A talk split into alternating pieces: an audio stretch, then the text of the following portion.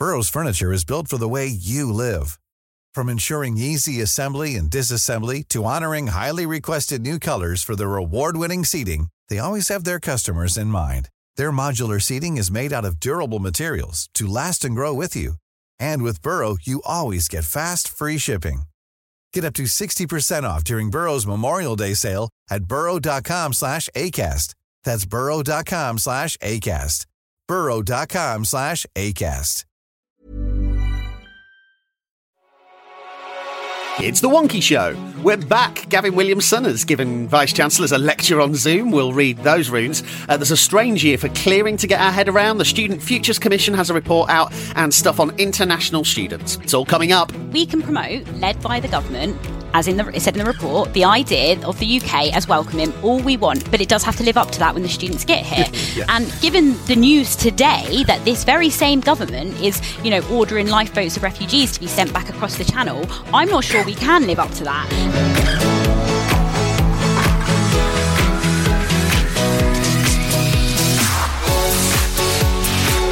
Welcome back to The Wonkhe Show, your weekly way into this week's higher education news, policy, and analysis. I'm your host, Jim Dickinson, and here to help us make sense of what's been going on this week, as usual, a couple of fantastic guests. Uh, in Nottingham, Paul Greatrix is registrar at the University of Nottingham. Paul, your highlight of the week, please. It's been a very exciting week for me, Jim. But the, the highlight for me was uh, a, a real in person event on Monday, a big opening of our new Biodiscovery Institute at the University of Nottingham. Loads of bigwigs there and lots of interesting science to see. It felt like the most exciting thing that had happened in the university in years. Excellent. And in Exeter, Sunday Blake is part of the Strategic Delivery Unit at the University of Exeter. Sunday, your highlight of the week, please.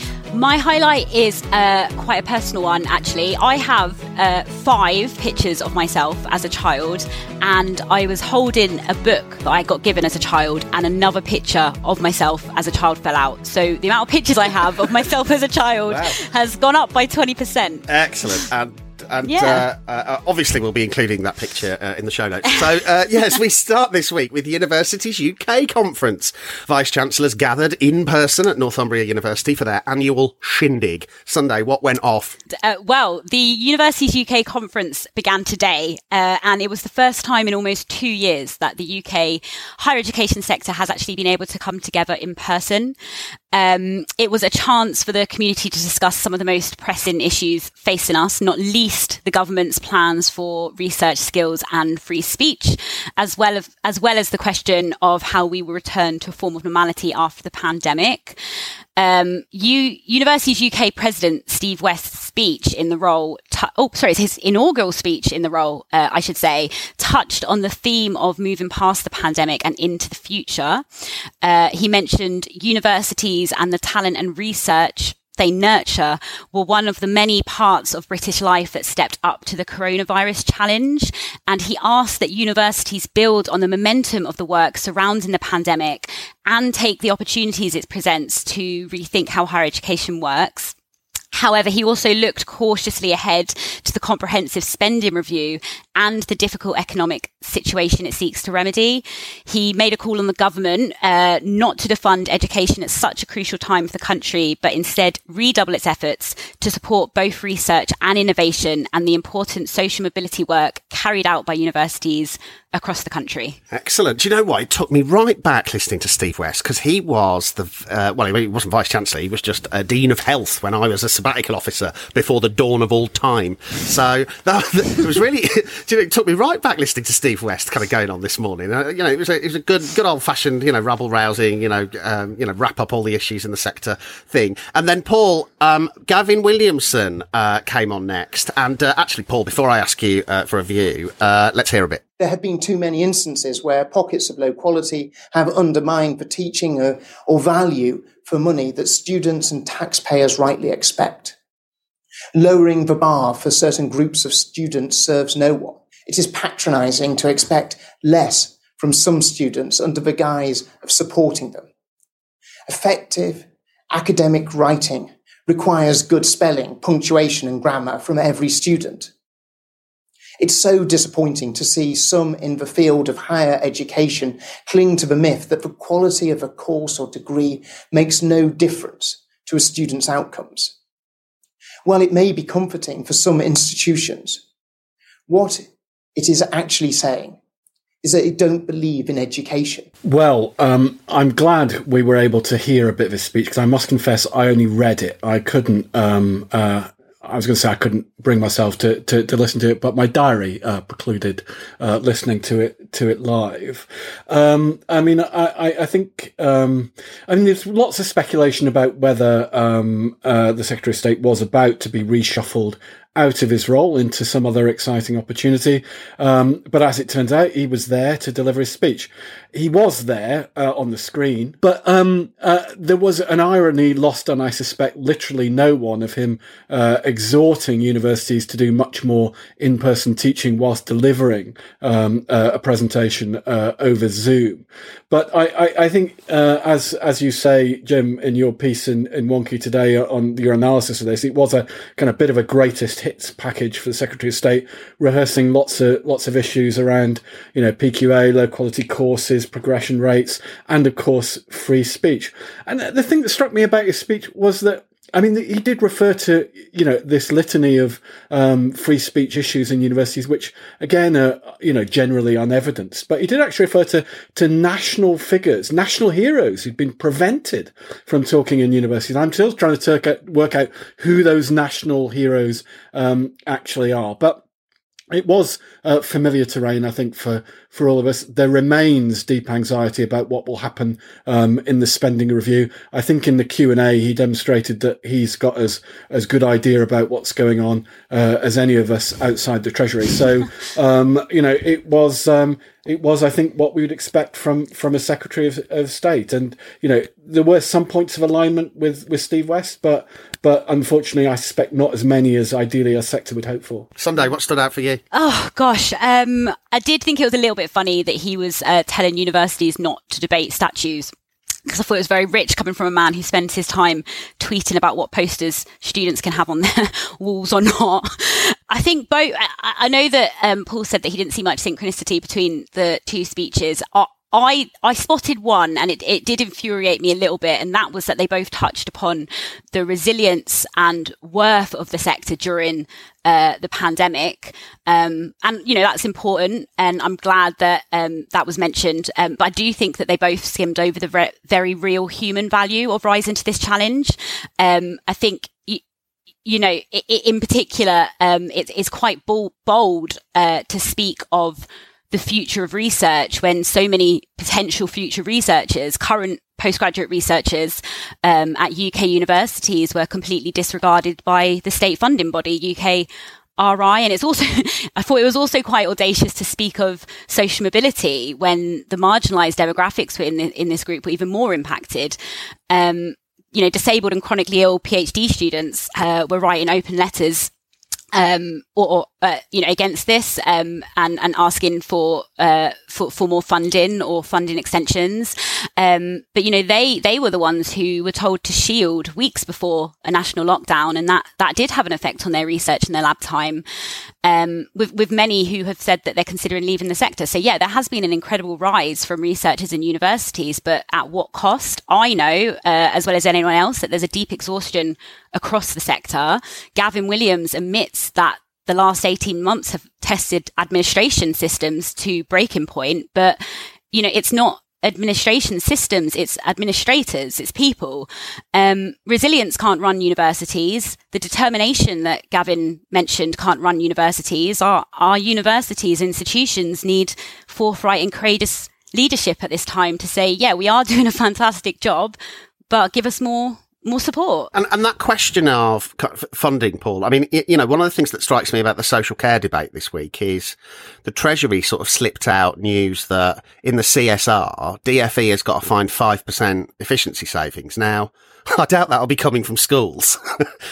and, you know, universities and colleges have already got to find the, um, the, the, the, kind of employer half of the increase in national insurance that, you know, it, it, announced this week. So, you know, it makes a, it makes for a really, really difficult, uh, CSR really. And he wasn't giving anything away on that, was he? No. And I, I, I think there, you know, there is real anxiety in the sector because I, I mean, the, the point about resilience is, you know, is true up to point, as, as Sunday says, but the, you know, the reality is that universities and colleges have done it themselves on the whole, right? There has been, you know, very little actual material support um, other than the, the, the the same that you know some other businesses have had in terms of of, of furlough. So you know um, we have really struggled as a sector to keep our heads above water and provide the services that we we need to to uh, to our students and our staff.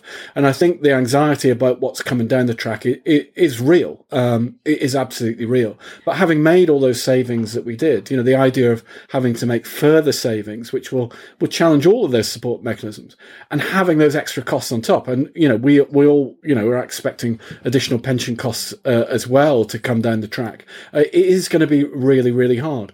And all, the other point I think to make is that the, you know, the, the issue about, um, you know, government has talked big on investment and research and the importance of this in terms of the sector, um, in the long term. Um, uh, but has yet to deliver on that promise. And I think it, you know, the the the the, the kind of pipeline of investment um, looks to keep, you know, getting further and further into the future, uh, and that's again a further anxiety for for universities looking to support researchers and to support research which matters to the country. So yeah, I think everyone's pretty anxious at the moment, Jim. One thing I'm very conscious of is that you know as I said in the speech, I really want to drive up quality uh, right across the university sector. I want to make sure that um, you know we drive up not just uh, um, you know right across you know not just about uh, you know dealing with uh, the, the absolute lowest quality, but also uh, driving up the, the standards right across the board. And I do appreciate that that needs funding. We have uh, one of the world's best university sectors. I would say far better uh, than any other nation in terms of the way we lead, in terms of research, uh, the opportunities that we give the students. And I do recognise that part of that is the fact that we have uh, funding mechanisms that universities are able to invest in that. And it is something that is really so important to me that we protect that position and we protect uh, universities' ability to invest in students. I think the quid pro quo to that has to be we need to be, you know, we as a nation, we invest billions of pounds every single year in the higher education sector, um, and um, and students uh, do as well. And as part of that deal, we need to be looking at how we're ensuring that the outcomes for those students uh, deliver their hopes and aspirations, but also deals with some of uh, the real issues that this country has in terms of the gaps um, that we have in terms of our economy and how the university sector can really play its role in terms of plugging some of those gaps. But I think if we can do that, drive out the poor quality, continue to drive up standards, make sure that there is a, a laser-like focus in terms of outcomes for students, um, you know, we can constantly demonstrate the real value for money that universities are delivering. And that's certainly everything that I have been doing and will continue to do in terms of uh, every one of my discussions uh, across government, including with the department that you're probably most interested in. Sunday, I mean, I mean, you know, as we've discussed before, if you want to save money on higher education, uh, partly because the Treasury is telling you to, partly because you want to spend it on FE, you can reduce the number of people that go, reduce the amount of money you spend per head and or get graduates to pay back more. Now, Steve West was very keen in his speech to rule out kind of option one and option two and didn't really say anything on graduate repayments, perhaps inevitably. But after this week, I mean, I've seen three or four news stories this week that are really concerned about the graduate um, kind of marginal, the, the, marginal tax rate that, that is now being faced by graduates as a result of the national insurance hike. It becomes harder, doesn't it, to suddenly make that little tweak that people talk about, which is to take the graduate repayment threshold down to say £20,000. Surely that's harder as a result of the national insurance stuff now this week. Uh, I'll be honest, I'm panicking about it all. Um, I think what, one of the things that you can kind of link into this as well is that there are a lot of students uh, doing what is sort of colloquially known as a panic masters as well. Um, and obviously that is going to add on to repayment threshold as well if it does come down. I I've been avoid. I'll be honest. I've been avoiding these stories because they just give me too much anxiety, which might actually, it might be that might be your answer in itself. Like it's just, it's just too, it's so stressful um, at the moment um, to be a recent graduate. um, I, am sorry, I can't give you any more opinion on that. It's just it, even as I'm answering your question, I can feel my heart rate but, but isn't up. that interesting? Because you know, when the graduate repayment threshold was designed at 20, you know, it was a different housing market, different graduate employment market, different mental health state of you know graduates, and and and a different different national insurance contributions. And now, you know, all of that has become more you know, significantly more difficult. And I'm, you know, I'm looking at it thinking, where will they go? I mean, you, you know, if you, if, if you stop people going based on their A level or GCSE results, that has a significant impact on some students. If you, you know, restrict on the basis of exit outcomes, which was one of the bits of Gavin's speech today, kind of pressuring OFS, that has massive impacts on other parts of the sector in terms of social mobility. But, but, you know, you also can't, can't really soak graduate, young graduates much further, particularly when you start to eat into the sort of people who've moved back in with their parents in the Shires. Do you know what I mean? You know, this isn't, you know, this this starts to impact on, you know, that kind of that, those stories this week about, you know, what happened to the party that was the, you know, the the, the party of low tax, and and I think, you know, if for years we've been saying, well, student loans aren't really a loan, they're more of a tax. Suddenly, the big story this week was, well, well, maybe the tax is too high. yeah, I, I, I think it, it is a, a, a really difficult situation, but I, I, I do think the idea of you know, as people often say, putting a cap on ambition by limiting numbers, it would be an extraordinarily unpopular move. Um, yes, by all means, expand other opportunities for people. But, um, you know, there is still, as I'm sure we'll talk about in a moment, massive demand for higher education because it's a good thing. Um, so, but I, I, I, agree with you. I think piling more onto people who've already graduated is materially unfair. Um, and, you know, and, and also I, I do think that, you know, cutting headline fees will, will actually, you know, make little difference to, to, to graduates in terms of repayment, but would make a huge difference to, to universities in a negative way. So I think we need a different lens. I just don't know what that lens is. And, and it's and you know, I mean, the, the other thing to say Sunday I thought that was interesting was he played fast and loose again. Government ministers keep doing this. With one minute he was talking about we need to do something for the 50% of people that don't go to uni. Yeah. Then the next minute he's saying, well, we need to change the preferences of a whole bunch of people who do go to uni. It's yeah. Like, well, who are so we? Who this, are you aiming at here? This this really confused me actually because he he actually introduced this point by saying that we're entering a new era of greater choice, so that people. Ah, oh yes. okay. This well, will be the passage I where we're entering you, a new era of less choice. I've got. I, I tell you what, like. I, I would say that actually the a lot of the students did not the, the, recent graduates from this cohort did not they did not get the university experience they signed up to and they did not get the loan repayment experience that they they they agreed to it's, so i don't really understand why anyone's got any choice in this or any autonomy um, but also you know this idea that people you know, we're going to have greater choice and people don't have to go to university. But the UCAS data isn't suggesting that. You know, if we're, if we're entering greater choice for people outside of you know higher education routes well the students don't seem to know that. And i mentioned the panic masters earlier. I would say at the moment the evidence is pointing to prospective students perceiving and making choices on this perception that there are less options outside of he you know for example in the in the world of work. So that's not lining up to to this apparent new era um, well, what did you think of the uh, the moment where he was uh, effectively saying that you know on that proceed measure, that moment where you kind of multiply the percentage of people who graduate having enrolled and the percentage of people who get a graduate job within fifteen months, that that that, that, providers that are on less than fifty percent, you know, that would be unacceptable. I mean, if they applied that at subject level, as I've said in the blog today, it's a hell of a lot of subjects at a hell of a lot of universities that would have to go. I, I, I, mean, I think it's extraordinarily problematic, but just shows you the danger of, uh, you know, making broad brush policy announcements based on, you know, single points of data, which are wholly imperfect, uh, as well for, for the reasons that you describe.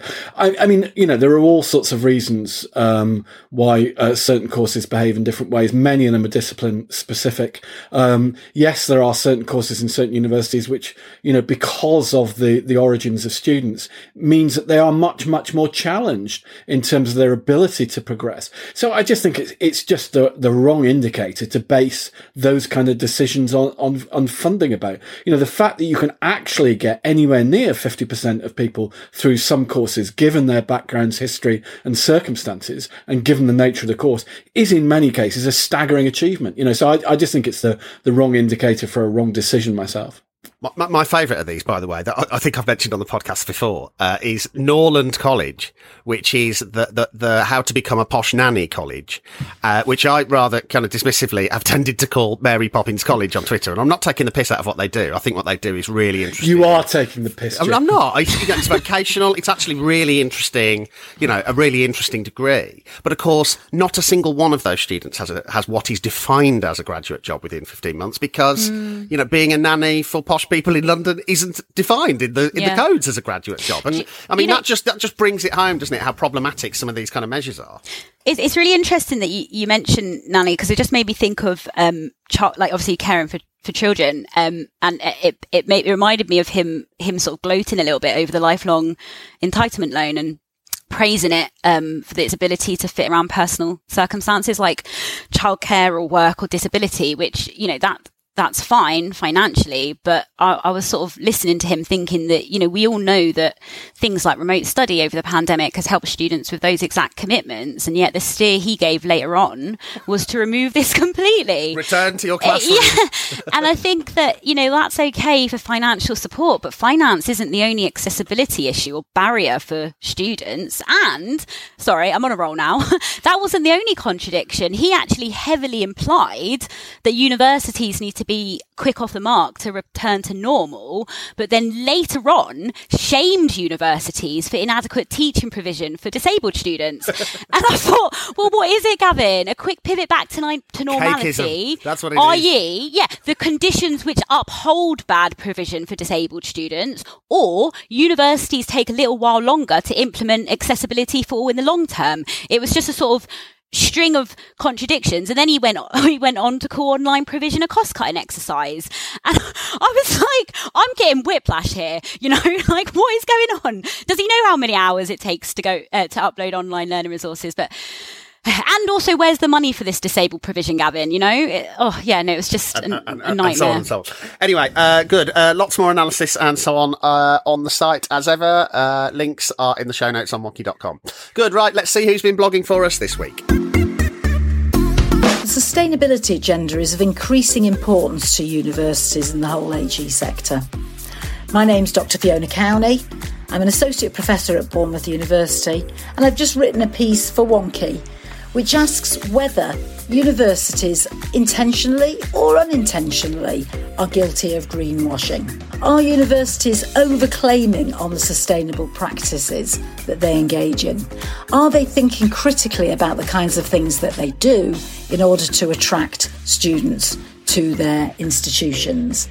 Are we as academics clearly thinking about how we can engage with the sustainability agenda within the curriculum? I hope that you find the article interesting and I hope it enables you to reflect on your practice for the year ahead. Thank you. Now, meanwhile, this week, figures released by UCAS show a funny old clearing season, Paul. They do. And I mean, as always, uh, it seems to me, because I've got a very short memory, uh, it was another record year um, for acceptances onto full-time undergraduate courses, and it always seems to be a, a record year. But the the numbers have Which direction up. was the scramble this oh, year? Oh, it was, uh, I mean, it's a positive, uh, a, a, positive story. But what is different, and and obviously you're you're right. We we always have a scramble of one kind kind or another. It's a, it's the word that always comes into play. Um, that actually it was it was less because because of the change in grades. Uh, it meant that that with higher A level grades, fewer ended up students ended up um, in clearing because many more reached their uh, reached their offer. So um, it was less activity in clearing, which is obviously you know in a sense good news for um, for for universities as well as for for for some students. The significant issues in this for me were one is the, the real huge drop in uh, in EU students, right? Um, really declined heavily, down fifty six percent on last year, um, apparently. So that's a, a, big drop. But those from beyond the EU up five percent. So that's you know good news. Bit of swings and roundabouts there.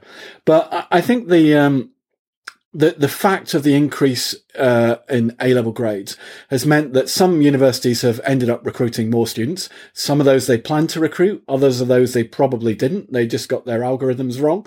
Um, but I, I, do think that the overall picture is is, is encouraging. And as we were saying uh, before, I mean, you know, it demonstrates that actually you know, higher education is a great choice for lots of people. It's bound to be a more popular choice at times of economic uncertainty, which we're living in now.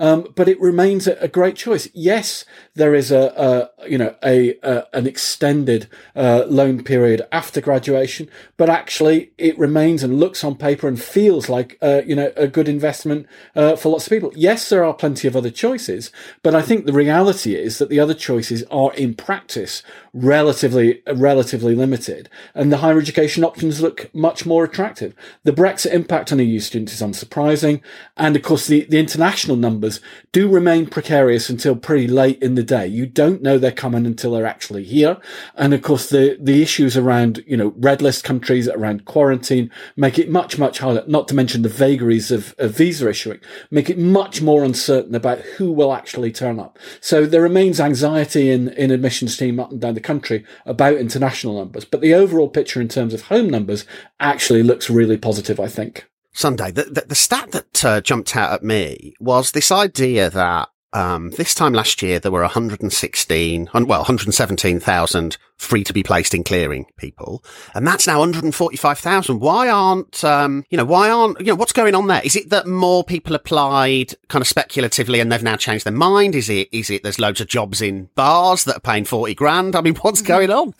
I think one of the things that uh, hasn't been discussed that much, or haven't I haven't seen discussed that much, is that a lot of you know my generation, Generation Z. I think there's there's an underestimation of how much we have to base our decisions on immediacy. So what is our immediate situation right now?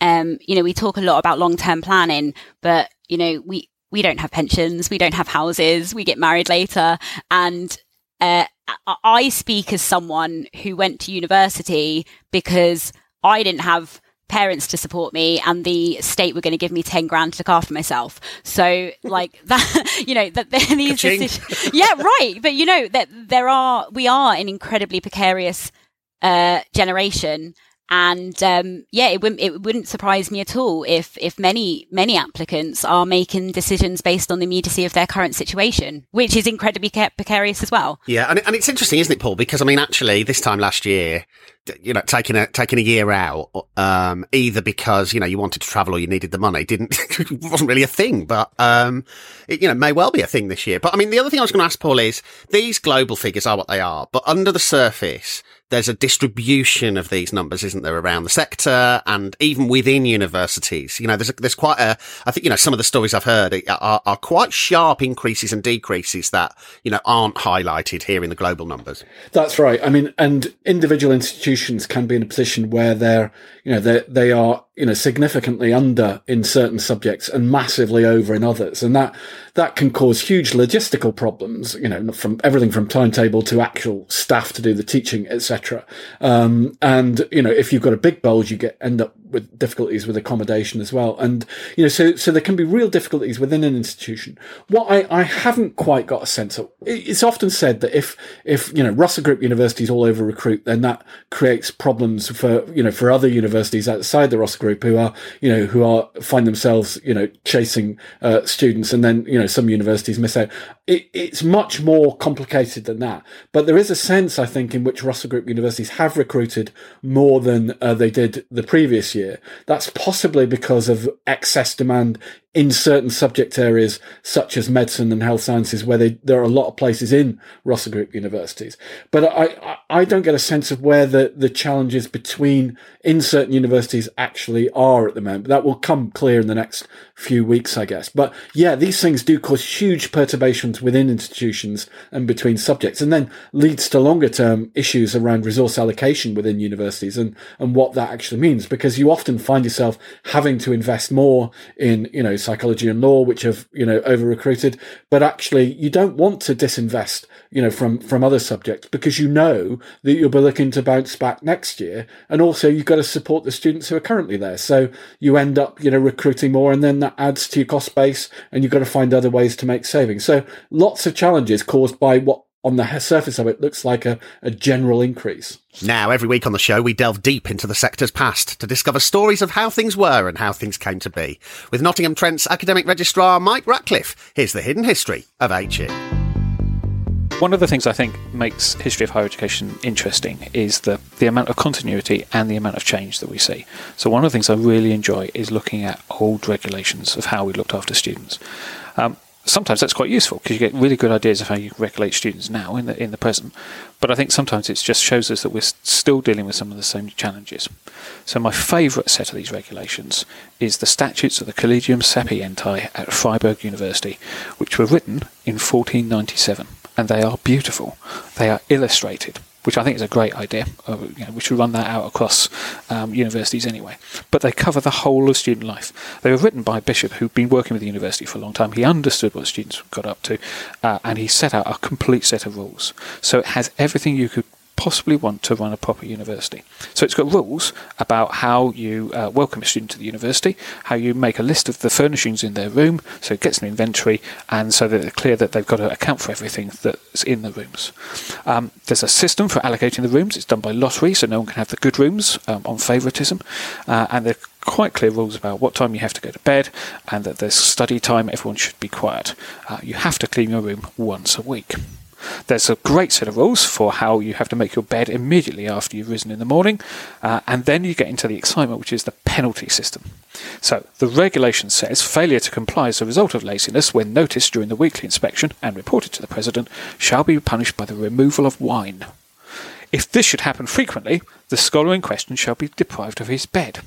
Great thing about all of these regulations is basically the tariff system is how much wine you have removed for the different infringements you go through.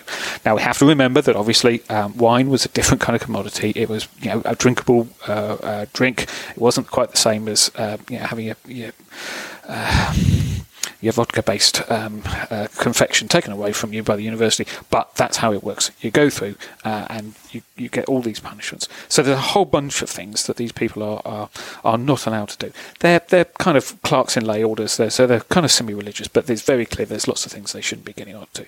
So uh, there's to be no loose, frivolous, frivolous uh, or obscene song, no blasphemy, and no kinds of boasting. Um, dice, cards, and sticks for casting lots on all games of chance are forbidden. Disregard of this rule should be punished with the loss of wine for a week. Chess, however, is allowed. And it goes on. So there are these lovely things. So, uh, again, one of the things we do is we, we often contrast ourselves with uh, people in the US. So there's a lot of very clear rules about no arms allowed. So you have to hand your sword into the president when you arrive at the college. Uh, if you need it back, you can go and get it when you, you, you know, if you're going outside town, uh, but you're not allowed to keep it in, in the hall. And there are very clear rules about no fighting in the, in the college and, and what you do with it. And as you go through the sets of regulations, each has this wonderful little illustration showing you exactly what's going on. So there's every everything is, is beautifully set out and laid down. But it's a pocket set of rules, and most of it, uh, probably apart from the swords, is entirely applicable to the modern university. Now, back in the spring, the UPP Foundation asked Mary Curnock Cook to chair something called the Student Futures Commission. And this week we saw an interim report. Sunday, what stood out for you? Uh, gosh, uh, quite a few things uh, stood out for me. I, I, think one, one thing that I was really um, in two minds about, because I was really glad that uh, they mentioned it um, but I was also disappointed um, with uh, the fact that there were no follow-up policy recommendations or, or advice, and and that was that they touched upon the fact that students with little to no drug use experience may well be encountering uh, recreational substances in their first couple of weeks of term, and because they haven't got experience taking drugs, um, they may overindulge. Um, yeah, no, as, as I said, it was, it was disappointing. I felt, I thought, I, I, was glad to see this, but I thought it was disappointing that there were no po- uh, policy recommendations or advice on what universities can do in terms of, um, harm minimization. As, you know, as we all know, um, policies around drug use vary so far across the sector. And, uh, my view is always that, you know, we can't stop students taking drugs, but we can, uh, implement harm minimization policies that promote openness around drug use and messaging to students, you know, that if they do come to the university seeking support for problematic drug use, they're going to be supported and not penalized. And, you know, the danger of not implementing such policies is that there would be, uh, this year, uh, more tragic fatalities, such as the very sad string of incidents in uh, Northumbria last autumn. Um, because when students are apprehensive around disciplinaries or expulsion, there can be a delay or a complete absence in, in asking or calling for help. And obviously this can be fatal. Um, and I really felt that the report should have been more directive here, especially when students' lives are at risk? Well, do you know what, Sunday? It's very interesting that you raise that because uh, there's a there's a whole bunch of stuff that I've been reading about what happens at the end of pandemics, right?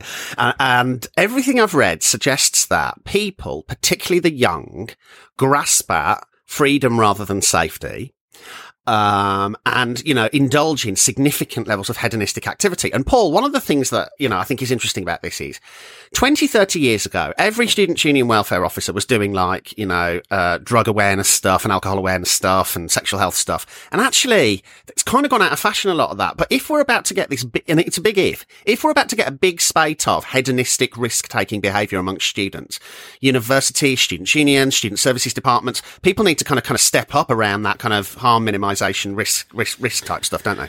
I think I think that's an excellent point. I mean, I, I, I would dispute a bit of the um uh, the the going out of fashion thing. I mean, I I, I do take the point about um about non-legal drugs, as it were. I, I do think that actually there is much less focus on those issues um, at the moment regarding alcohol, I would argue there is a much greater focus, in my experience, on on alcohol related issues than I think there has ever been.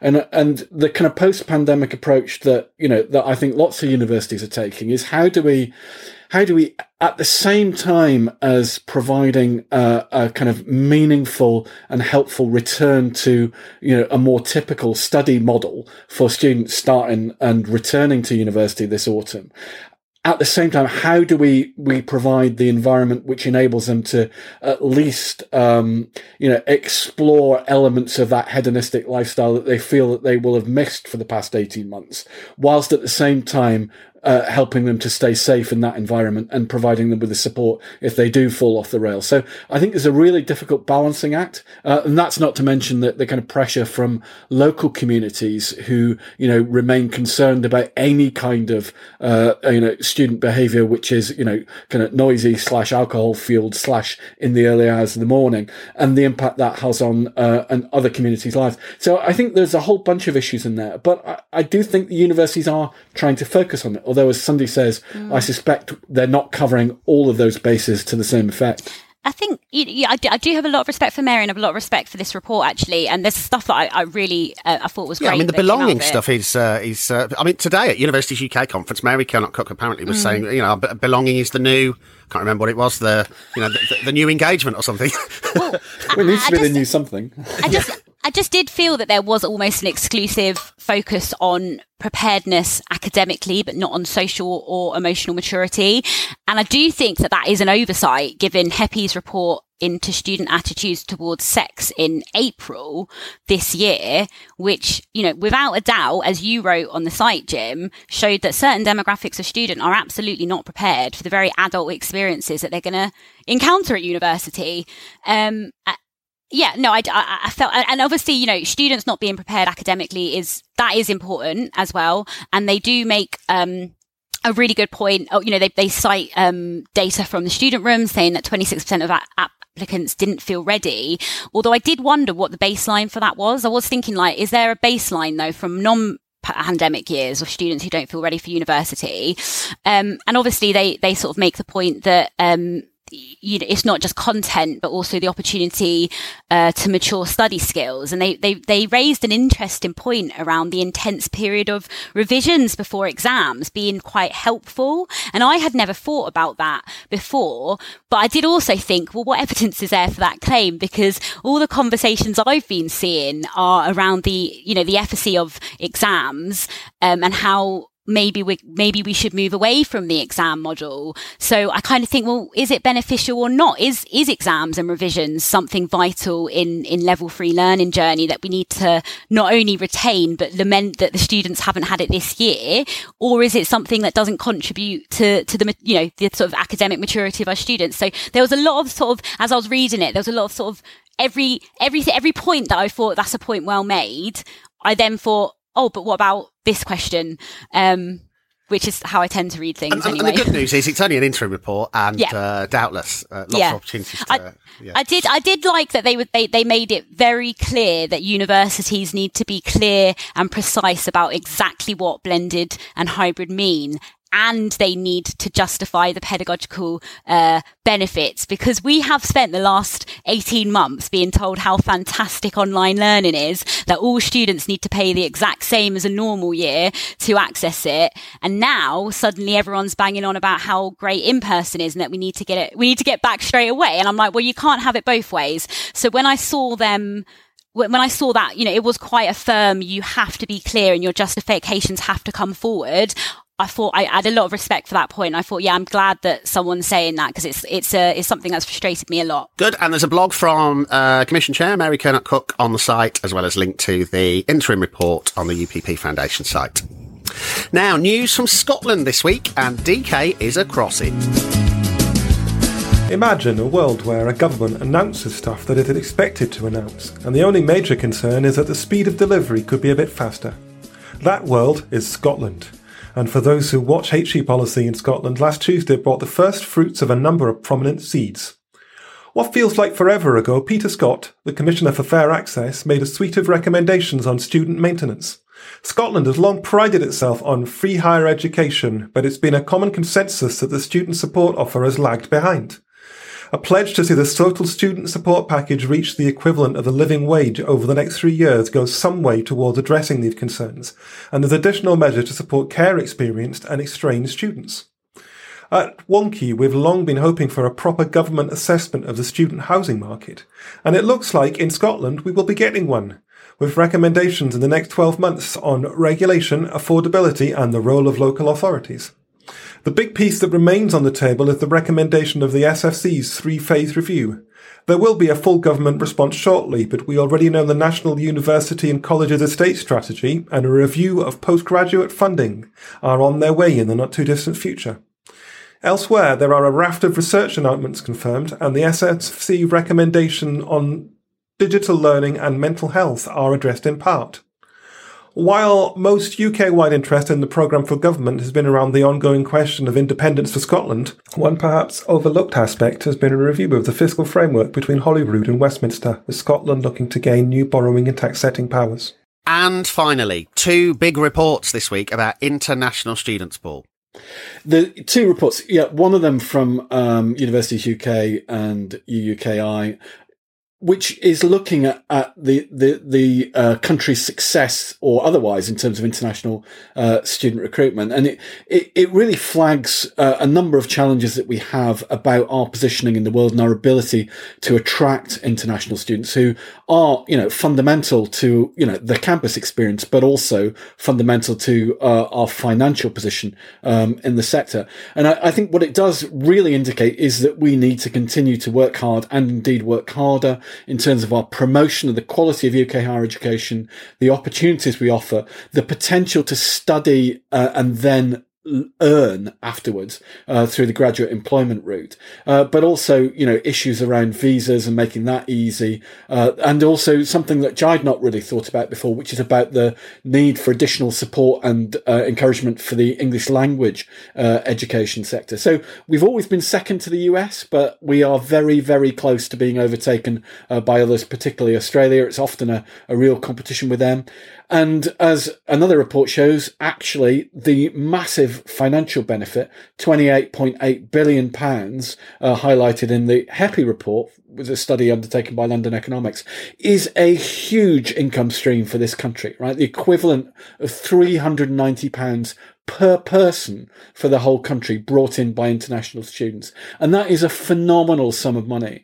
And uh, that report goes on to show that um, actually those those uh, constituencies with the highest density of students, uh, particularly in Sheffield and indeed my own uh, university constituency, Nottingham South, actually the sums involved are, are breathtaking. And uh, in Nottingham South, for example, the uh, the, the sum is uh, 290 million. sorry, that's the Sheffield figure, 290 million. Nottingham South, 261 million. That's 2,390 pounds per resident. It's an extraordinary figure. So it's really insightful couple of reports, I think, but just show how important uh, international students are, not just financially, uh, but also in terms of the cultural and uh, social benefits they bring to communities and the, you know, the diversity benefits for uh, cities and communities in which they live. So I think both really, really interesting reports. Sunday, obviously, you know, one of the things about this is about getting uh, the welcome right, you know, welcoming mm. international students. And there's nothing that, you know, there's nothing like being invited to spend £2,285 uh, to spend uh, a week in a grim Premier Inn, uh, if you're from a red list country, that you're struggling to book through the system. Oh, I mean, you know, oh, we haven't quite, we haven't quite got this right, have we? Okay, yeah, right. Uh, it's interesting that you bring up that self isolation stuff actually, because I, I, did read in the in the U- UKI the UKI uh, recommendations um, that obviously Southeast Asia is is an area that they're they're looking to um, focus on um, and, and and up the intake uh, of, of, of applicants and students from. And uh, and the work that I did last year obviously we we were dealing with lots of students from uh, places like Korea places like Vietnam who were sort of being lumped together um, with Chinese students and all facing horrific um, racism in in the city centre um, that our university had to actually come out and condemn. Um, the recommendation that I took issue with uh, actually was uh, to improve the promotion of the UK as welcoming, diverse, and accessible. And I think, well, that's fine to promote the UK as that, but it actually does have to be have that as well. Yeah. Right now, I, have yeah. right. I've worked in university for a while, and we're always told that international recruitment comes mostly from from word of mouth. Right, students going home and telling their friends and family that the UK is a great place to study.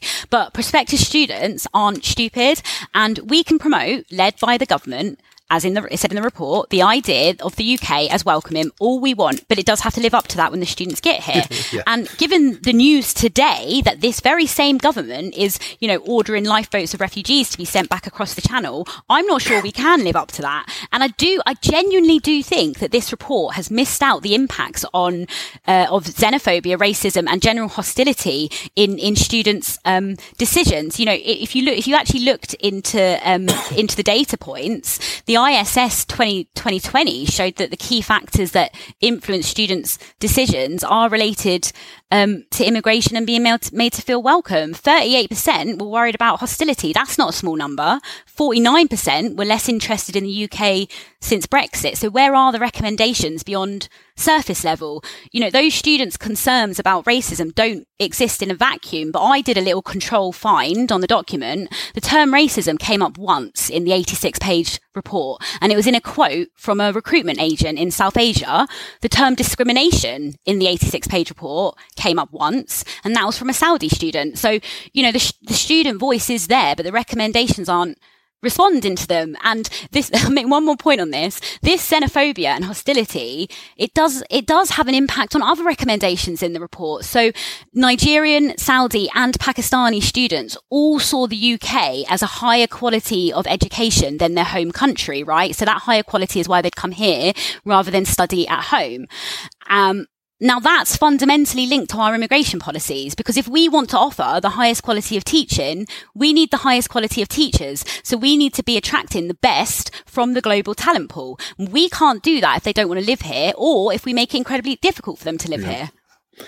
I, I just to say, I mean, I completely endorse all of that. I mean, I, I, I think it's it's always you know a bit harsh to to to say with reports, well, they, they, they didn't include this and they didn't include that. But I, I absolutely agree with you, Sunday, that you know the environment that uh, the country offers to welcome students is is not just about promotion, right? You've got you've got to you've got to deliver um, the reality of it. And every time you see a picture of a you know um, a, a, gunboat turning around a you know a, a life raft, actually that's turning off another hundred international students, right? You know, it, it shows Britain as being unwelcoming to international um, people who need our help, right? Be that either because they're refugees and have got nothing, or because they want a top quality education and are prepared to pay for it, right? But it's about your, your national approach to these things. You can't have it both ways, right? You can't say, yes, we want to offer, um, you know, a great education to people who are prepared to pay and then turn everyone else back at the border because they haven't got the right visa. It has to work all in harmony and you have to have the attitudes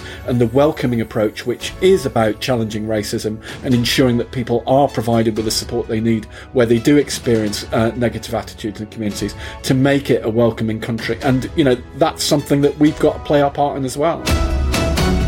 So that's about it for this week. Remember to dig a bit deeper into anything we've discussed today. You'll find links in the show notes on wonkhe.com.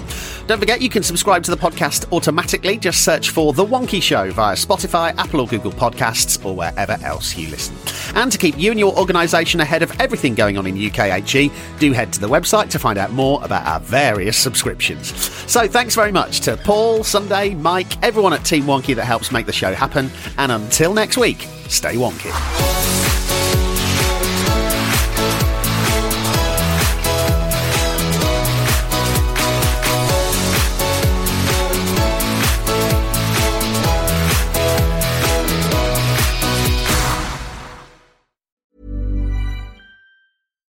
Hi, I'm Daniel, founder of Pretty Litter. Cats and cat owners deserve better than any old fashioned litter. That's why I teamed up with scientists and veterinarians to create Pretty Litter. Its innovative crystal formula has superior odor control and weighs up to 80% less than clay litter. Pretty Litter even monitors health by changing colors to help detect early signs of potential illness. It's the world's smartest kitty litter. Go to prettylitter.com and use code ACAST for 20% off your first order and a free cat toy. Terms and conditions apply. See site for details.